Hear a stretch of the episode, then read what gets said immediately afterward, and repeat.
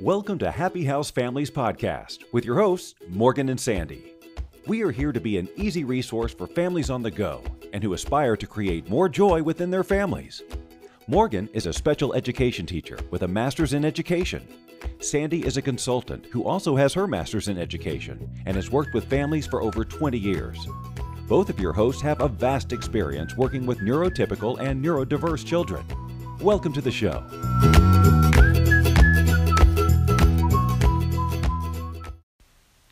Everyone. This is Sandy, and welcome to Happy House Families. And this is Morgan, and this week we are here to talk to you about something that can be very difficult, uh, and that is grief. That's right. So, we're going to talk about when somebody in your family passes away, a grandparent, a relative, or even a friend or a pet, um, and just talking about the different steps of what to expect and what to do, and just basically helping provide some guidelines uh, to help make this time easier when it's so incredibly difficult. Yes, and we just want to just kind of. This is a very difficult subject, but it's also a very important one because it's something that we can't control if it's going to happen or not. Um, and so it's just good to kind of be maybe be kind of prepared for when or maybe if it does happen. Correct, exactly. Um, one of the I recently lost my little Shih Tzu Pepper, and he was with us for eleven years, and so much love and happiness, and that's been a huge grieving for me, as you know, Morgan. Morgan's Yeah. been there uh, during the whole process. He was in the hospital for about five days, and we had him with us for six days before he passed. His kidneys were failing, so it was really hard to see him at the very end as he was um, actively dying. Yeah. Um, and so it just triggered so many things for me. And interestingly enough, or not interesting enough, en- en- enough, um, it also triggered a lot of things for uh, the students that I work with um, because they knew that I wasn't seeing them and their parents told them why. Um, and so I've had to also process the death of Pepper, also with a lot of the children I work with. And it's interesting how death will trigger so many things. Like one of the things that it triggers is loss on a grander scale. Um, you know, children will talk about, you know, everyone that they've lost in their lives, their grandparents, or other pets that they have had. And a whole grieving process happens, and just feeling like, oh my goodness, I cannot control this. I cannot control when somebody or, you know, somebody or a pet leaves. Um, and it's really hard. Yeah. And so, what's kind of first and foremost when you're talking about these sort of things is to be honest and truthful. Um, to kind of just say, to tell the truth and just about death and that that you know that it's something that does happen you don't need to get into each every nitty gritty detail uh, surrounding the death but you can it's it's better to receive truthful explanations uh, now than to find out something later and then your kid becomes resentful of you for not being honest That is so true. Exactly. Um, and some of the things to be prepared for is just an explosion of all different types of feelings. During grief can trigger um, sadness. It can trigger anger. It can tra- you know trigger being aloof. So a lot of different feelings will happen, and you'll notice. Like for me, I can talk about for me during this process like i had a hard time sleeping i had a hard time eating i lost some weight during this time because i'm not eating properly because i lost my appetite um, going to bed was really hard um, and these are things that happen when you are dealing with grief and so when you're having grief and then you add on top of it lack of sleep and lack of nutrition it just makes it worse. So i've had to work really hard on making sure that i'm eating properly and um, going to bed. going to bed and you know doing more meditation during this time and doing more yoga during this time just to really care for my body and being even more aware of self-care during this time and making sure that I don't isolate and reach out to people and talk to people uh, even if it's like a text message. Um, I know like during the day that Pepper passed I was texting you. I sent you some text messages. Um, and just asking for support. So Yeah. that's another thing is just making sure that you ask for support from people that love you. And letting your kid know uh, that it's okay to ask for help and to ask for support and kind of t- reiterating that to them. Um, and also, one thing is it depends on your child but one thing i think is also helpful depending on the situation that surrounds the death is maybe to share in doses. Maybe it would be hard for your child to kind of hear everything at once. Um, so you might want to be you might want to kind of give it to them in pieces just kind of more manageable. Exactly, so that they're not feeling overwhelmed and that you're not feeling overwhelmed. Um, and one of the key phrases that kind of got me through it, which I thought was really important, that I think is helpful. Uh, one of my friends said to me, You will always love him, you will always miss him, and you will be okay. yeah So I think that applies for anybody going through grieving of anybody's death is like you will always miss this person, you will always love this person, and you will be okay. It's important to know that you will be okay. Life is for sure going to change. And I think, you know, having a direct conversation about that is helpful and having direct conversations about uh, like i'm going to miss x y and z about this person is important um, and also remembering the good times too Yeah. And um, also being comfortable with saying, I don't know. Because with with a lot of these big questions that your kid might ask you in these situations, we really don't have the answers and we don't know. And you mm-hmm. don't always have to have an answer. It is okay to say those words mm-hmm. because it is the truth. Exactly. I, I know a question that comes up a lot is why did this happen? Yeah. Or why now? Or why not one more day or one more week? Or why didn't I get a chance to say goodbye? Or why did it have to happen this way? And so, as a parent, you don't feel like you have to answer all of those And questions. explain everything. Exactly. If the answer is I don't know, then it is I don't know. Yeah. Um, it's also okay to cry and to let your kid cry and for you guys to cry together. That is that is a normal and okay thing to happen. You don't have to hide those feelings from your child um, so that they can kind of feel more comfortable with what's going on, maybe connected to you too, to realize that you guys are kind of going through these feelings together. Or maybe if it's something that your kid is just going through, maybe they lost uh, yeah, a classmate or something like that. Um, it's okay to let them know that it's okay to have these feelings of sadness. Yes. To allow them to grieve. Exactly, and in their own way, because everyone has a different uh, way to process their grief, and it comes at different spurts. Like there's uh, some moments during the day where I just miss Pepper like crazy, and I just miss him, and it makes me sad, and I want to cry. Yeah. And then there's other moments where I feel very peaceful.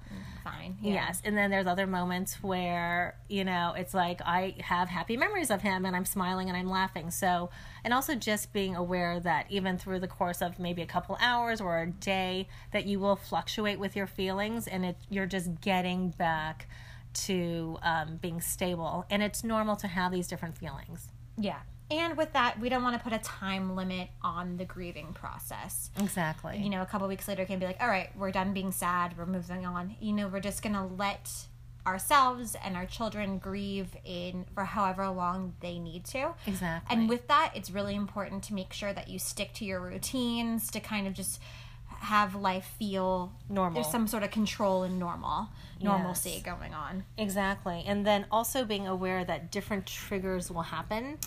Yes. you know like so for example my sister and i would always text each other pictures of uh, we have three dogs of all three of them and then she sent me a picture of one of my dog's patches and then i started crying knowing that i was not going to get a picture of pepper again Yeah. so that made me sad no like i'm not going to get another picture of pepper even though there was like a gazillion um, so just different like mundane things might also set off your child that you may not even think of Yeah. and so just to be aware of that and sensitive to it because they're going to start realizing oh this is not going to happen again and they're going to have feelings about it Um, yeah, on a personal note, uh, my father passed away when I was very young, and um, I was I was too young to really grieve in the moment because that was just not developmentally able to, to happen yet. But as I got older, there were certain things that were really hard for me and that would trigger things. So like Father's Day, that like I hated that in elementary school. Like I remember when we'd make art projects, like that would be something that I really did not look forward to and I remember like weeks before it would happen I would think about it and like that would trigger those feelings of loss and so things like that that you maybe it's the person's birthday or the anniversary of their death there might be ones that you can kind of pinpoint it would be good to kind of be maybe have talk often. Uh, it's not just something you're going to talk about while it immediately happened afterwards. Years to come, uh, you know, grief kind of sticks around with you. Exactly. And so to kind of honor those feelings, I remember something that did make me feel better is my grandfather was like, I want you to make those gifts for me. And so like I had someone else to give it to, so I didn't feel so isolated. Um, and so there's just different things that you can do. And so if you know that your kid is going to have a trigger with those certain big milestones, um, it is good to talk about it and maybe come up with a plan with certain things so that they can kind of deal with those strong, big feelings. Exactly, that's so true. And also, just on another note, like if you know that somebody is going to be passing away because it's imminent, because they're sick or something, you can have this person like uh, leave videos for your child or like written material or anything like that. Um, so you can actually start the grieving process before the actual death happens. Yeah, that's a good idea. Yes. And something that they can have to look back on because especially nowadays it's so easy to create videos on our phones and pictures and all of that sort of Exactly, that's so true. And if you are working through a recent passing, you can talk to your child as to what types of ritual that you would like to have, or if you would like to create a certain space in the house, um, or what they would like to do. Because I know sometimes you feel more powerful when you're creating, um, creating a space for the person who's passed on, and it's just nice. And one of the things. Um, that I recommended to one of my students who was very upset that Pepper passed. I had recommended that he could uh, write a letter to him or draw a picture, and that he can still talk to him. You know, so you can let your child know that if there's anything that's been like not expressed that they want expressed, that there's still a chance for it. Because I know mm-hmm. sometimes, even as adults, like we have that, like, oh, I didn't get to say X, Y, and Z. And for children, it, they really feel like, oh my gosh, I didn't get to have this experience, or I didn't get to say these last words. Uh, and just giving them that space to say it. So you can say, like, if you could have had a last time with them, what would you have done? What would you have said? And just give them space to actually say it and process it. And usually they'll do it in tears, and that's totally fine. But there's a release in actually saying what they wanted to say. Yeah. And it's good to just kind of validate their feelings because sometimes they might want to talk about it and you don't. Um, and that's normal, but it's important to make sure that you feel that your kid's voice is heard. And even if it's uncomfortable for you because you're grieving as well, it's we really got to make sure that we're listening to them and Exactly. And and also pay attention to what they're saying. If you're starting to hear uh, phrases like "I want to go be with them," uh, these are warning signs. You know, sometimes like death can trigger really powerful feelings. And if you need to get professional help, get professional help. Uh, these are really big topics. So if your child is starting to, being sad is normal, but if you're starting to notice uh, like depression and, you know, talking about suicidal thoughts, make sure that you do get appropriate help immediately. yeah, you can go to the school counseling.